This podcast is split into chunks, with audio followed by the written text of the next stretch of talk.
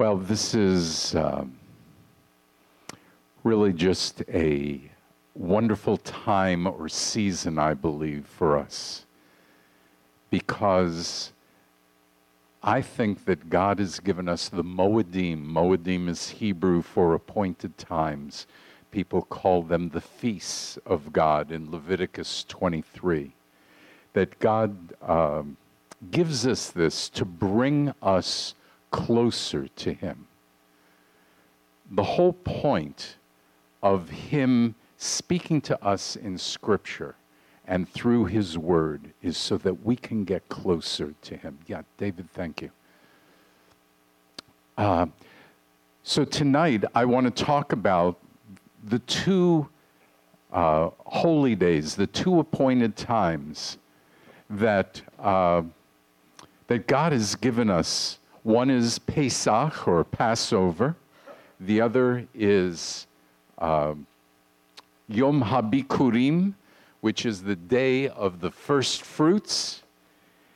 So let's look at these two and see what God wants to really show us. Now, most of you know that the seven feasts that are found in the book of Leviticus in chapter 23, they were given so that we would celebrate him from generation to generation. And those of you who know Yeshua as Messiah, every one of us are invited to keep these feasts. They're not just Jewish things, they're not just Jewish holy days, they're for all of us.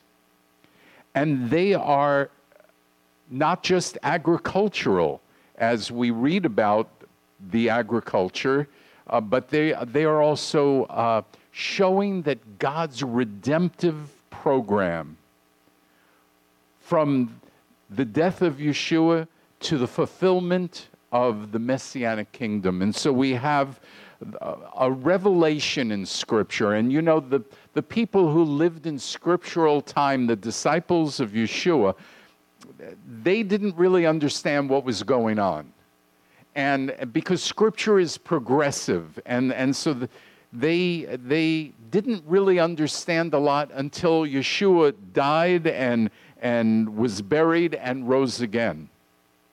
And so the feasts are divided into two sections. We have the spring feasts which are four feasts. And those four feasts talk about the coming uh, the first coming of messiah. The last three which we have in the fall speak about the second coming of Messiah in order for him to establish his kingdom and fulfill his promises. I believe Passover is one of the most important holy days, and I say that uh, not just because it's my opinion, but because it's mentioned 77 times in Scripture, which is about 67 times more than any other, script, any other of the holy days. But it begins God's redemptive plan, his plan to deliver us. And it focuses on some really key principles in God's word. Certainly in Passover, we see the Lamb of God that takes away our sin. And we know the Lamb is Yeshua. And Joseph, when he named his son Yeshua, which means salvation, it's because he was going to save his people from their sins. We see in Isaiah 49 6, where God's speaking and he says, I will give you, and I believe the you is Yeshua, as a light for the nations, that you should be my salvation, my Yeshua, to the end of the earth.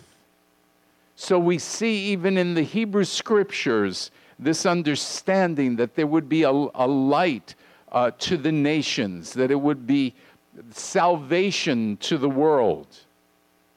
We see it more specifically in John 1:29. The next day, Yochanan or John sees Yeshua coming to him and says, "Behold, the Lamb of God who takes away the sin of the world."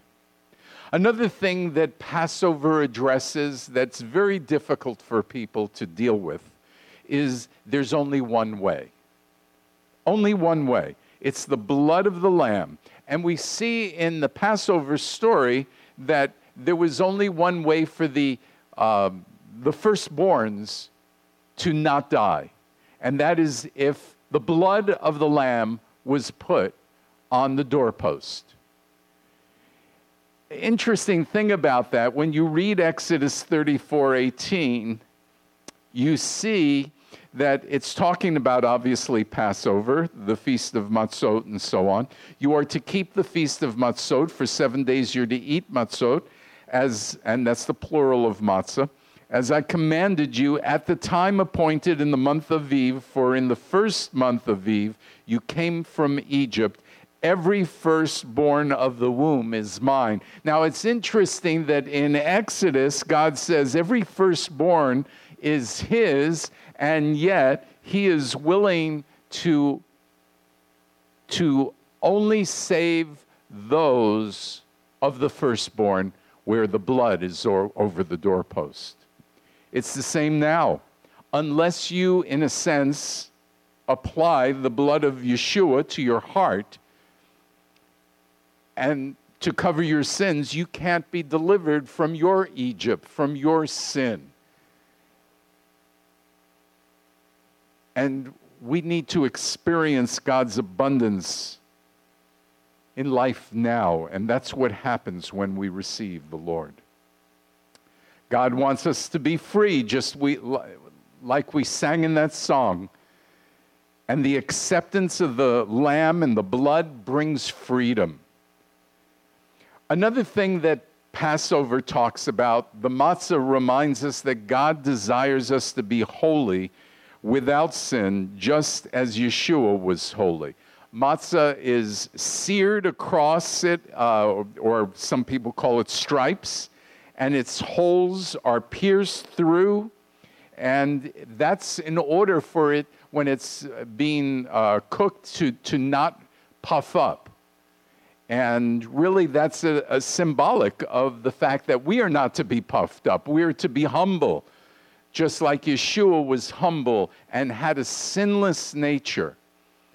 And, and he was pierced and, and he was scored through, and, and, and so he became the ultimate Passover sacrifice.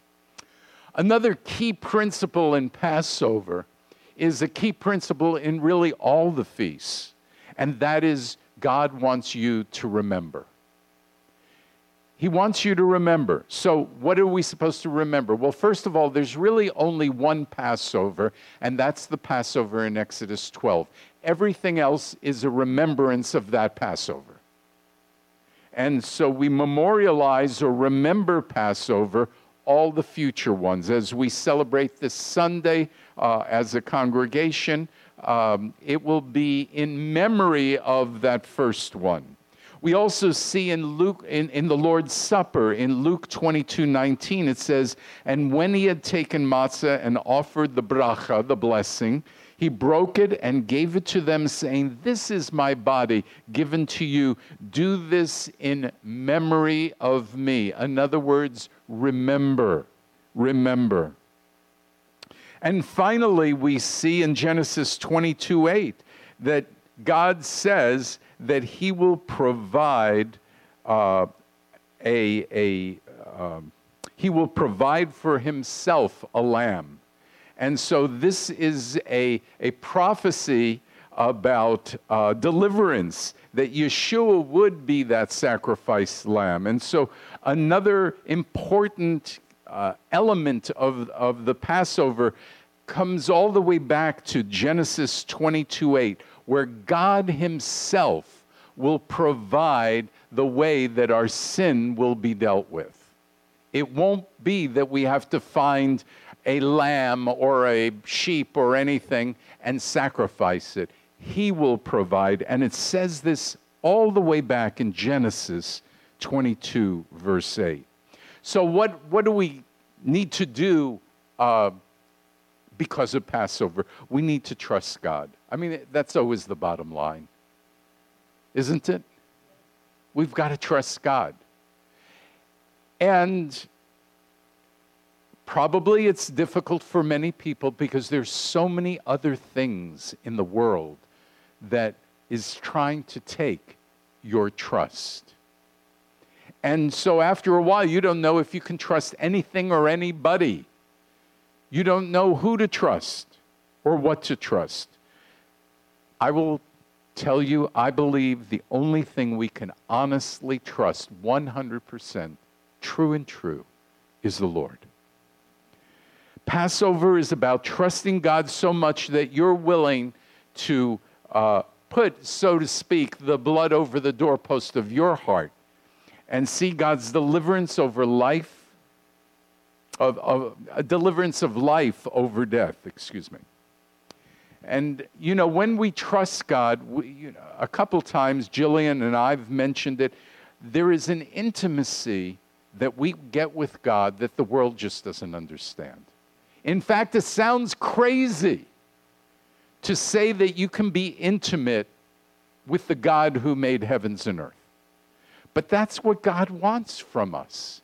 He wants that relationship that we would go to Him every day. That's why we can trust in Him, because we have that sense of intimacy with Him.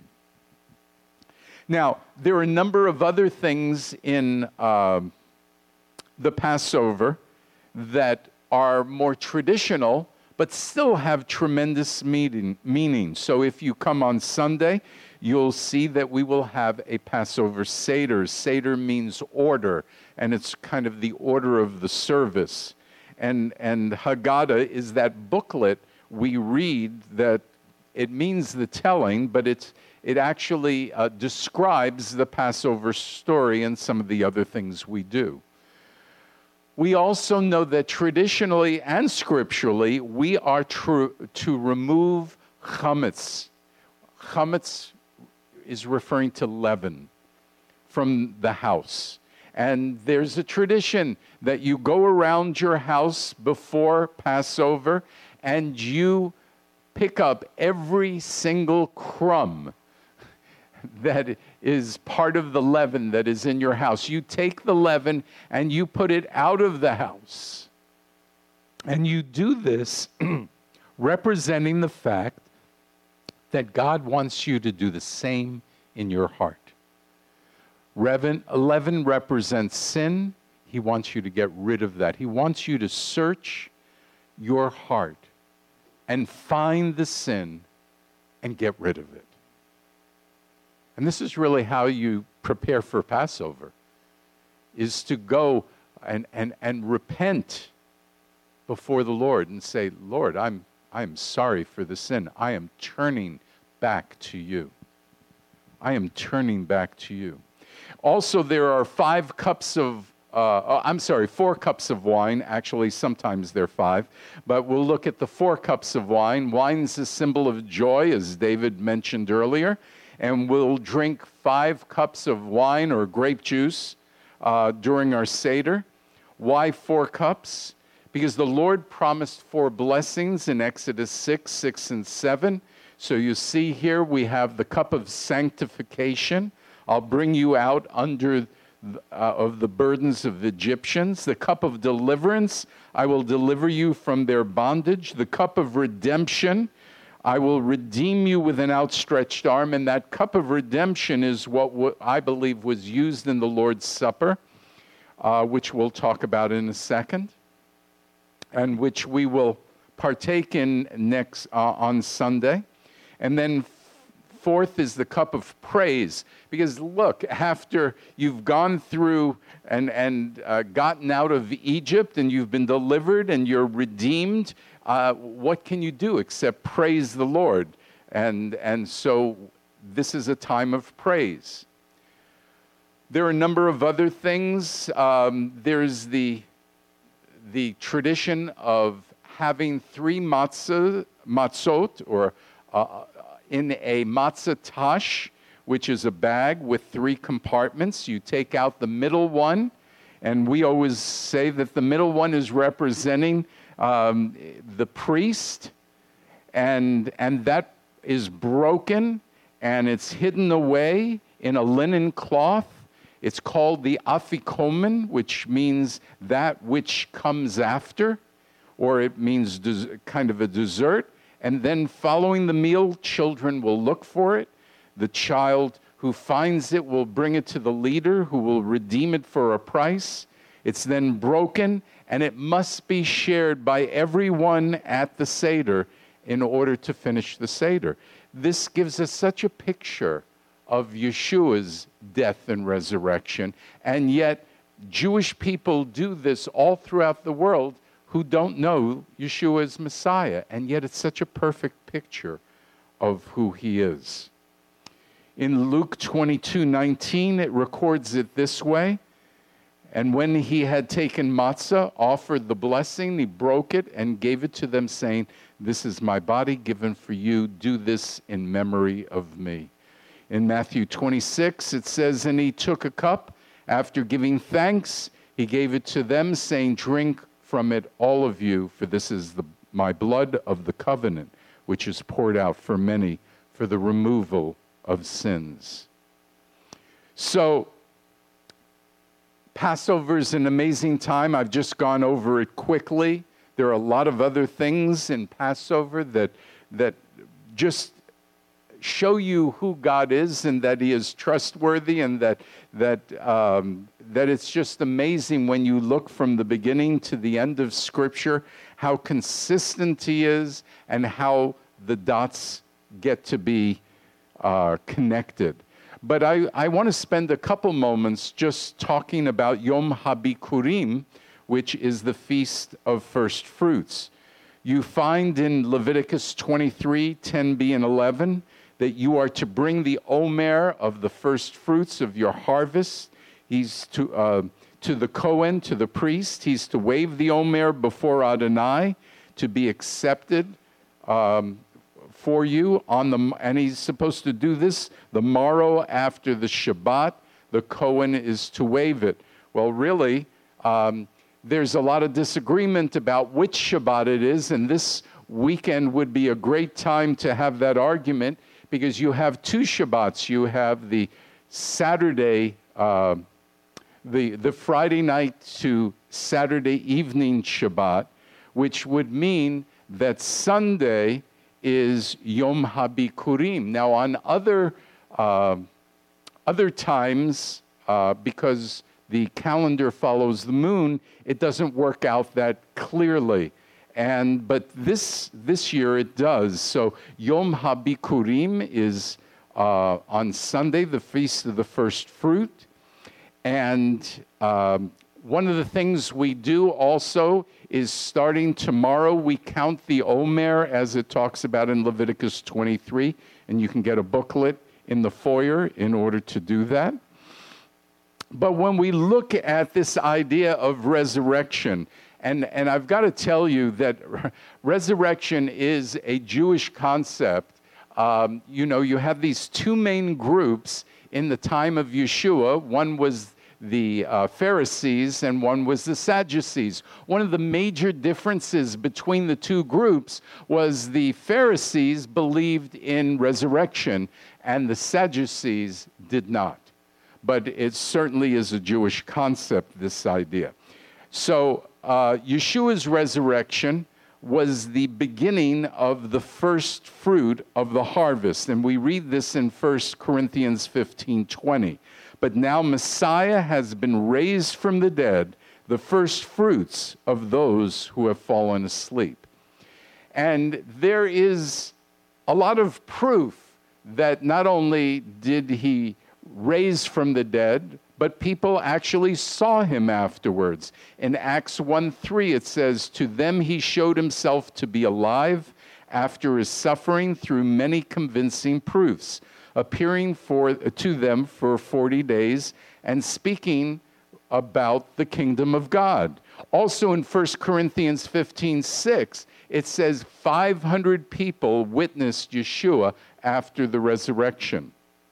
And of course, you know the story about Thomas. He needed to check out the wounds to make sure that it, it was really true. So there was a lot of, of proof that Yeshua was raised. In fact, resurrection, again, as I mentioned to you, was a Jewish concept. Another reason was because when we look at the stories of Elijah and Elisha, we see that two boys were raised during those times. Yeshua also raised a 12 year old girl from death and, and a widow's son and Lazarus. So the idea of resurrection was understood. However, Yeshua was the first to return in his resurrected body and never to die again. And that is why Yeshua is Lord. So, resurrection was a term that was understood. In fact, we read in John 11 24, Martha said to Yeshua, I know, speaking about Lazarus, he will rise again in the resurrection on the last day. Yeshua said to her, I am the resurrection and the life. Whoever believes in me, even if he dies, shall live. And whoever lives and believes in me shall never die. Do you believe this? And that's obviously a question we ask even today. Do you believe this? It's necessary to believe this to understand not only who Yeshua is, but the power of Yeshua in 1 Peter 1 3, it says, Blessed be the God and the Father of our Lord Yeshua the Messiah. In his great mercy, he caused us to be born again to a living hope through the resurrection of Messiah Yeshua from the dead. So, what do we get from this resurrection? We get hope hope of eternal life, hope of, of, of life with Yeshua. And in 1 Corinthians 15, 14, it goes so far in Scripture to say that if Messiah had not been raised, then our proclaiming is meaningless and your faith also is meaningless. So, this is the bottom line. This is the bottom line of our faith knowing who Messiah was and what he did. In Philippians 3:10 it says my aim is to know him and the power of his resurrection. And let's uh, continue on. I want to close with Ephesians 1 18 to 21. I pray that the eyes of your heart may be enlightened, so that you may know what is the hope of his calling? What is the richness of his glorious inheritance in the Kedoshim, the, the believers? And what is his exceedingly great power toward us who keep trusting him? In keeping with the working of his mighty strength. This power he exercised in Messiah when he raised him from the dead and seated him at the right hand in heaven. He is far above any ruler, authority, power, leader, and every name that is named, not only in the Olam Hazeh, which is the present age, but also in the Olam Haba, which is the age to come. So, the final scripture I wanted to read is this because it describes first fruits, and that's what Yom HaBikurim is all about Yeshua being the first fruit, and we will be first fruits after him. 1 Corinthians 15 20. But now Messiah has been raised from the dead, the first fruits of those who have fallen asleep. For since death came through a man, the resurrection of the dead also has come through a man. For as in Adam all die, so also in Messiah with all be, will all be made alive. So as we close with uh, a song, at least, of worship, but you know, in order to become a first fruit after Messiah, you have to receive Messiah into your life. You have to accept Yeshua. You have to say, Lord, I'm sorry for my sins. You have to say, Lord, I believe in you. I don't understand it all, but I believe in you. I believe that Yeshua is my Messiah and God raised him from the dead, and I am willing to dedicate my life to God forever. When you say those three things, I believe God just receives you into the kingdom. He transforms you, He changes you, and life is just different. Life is different at that point.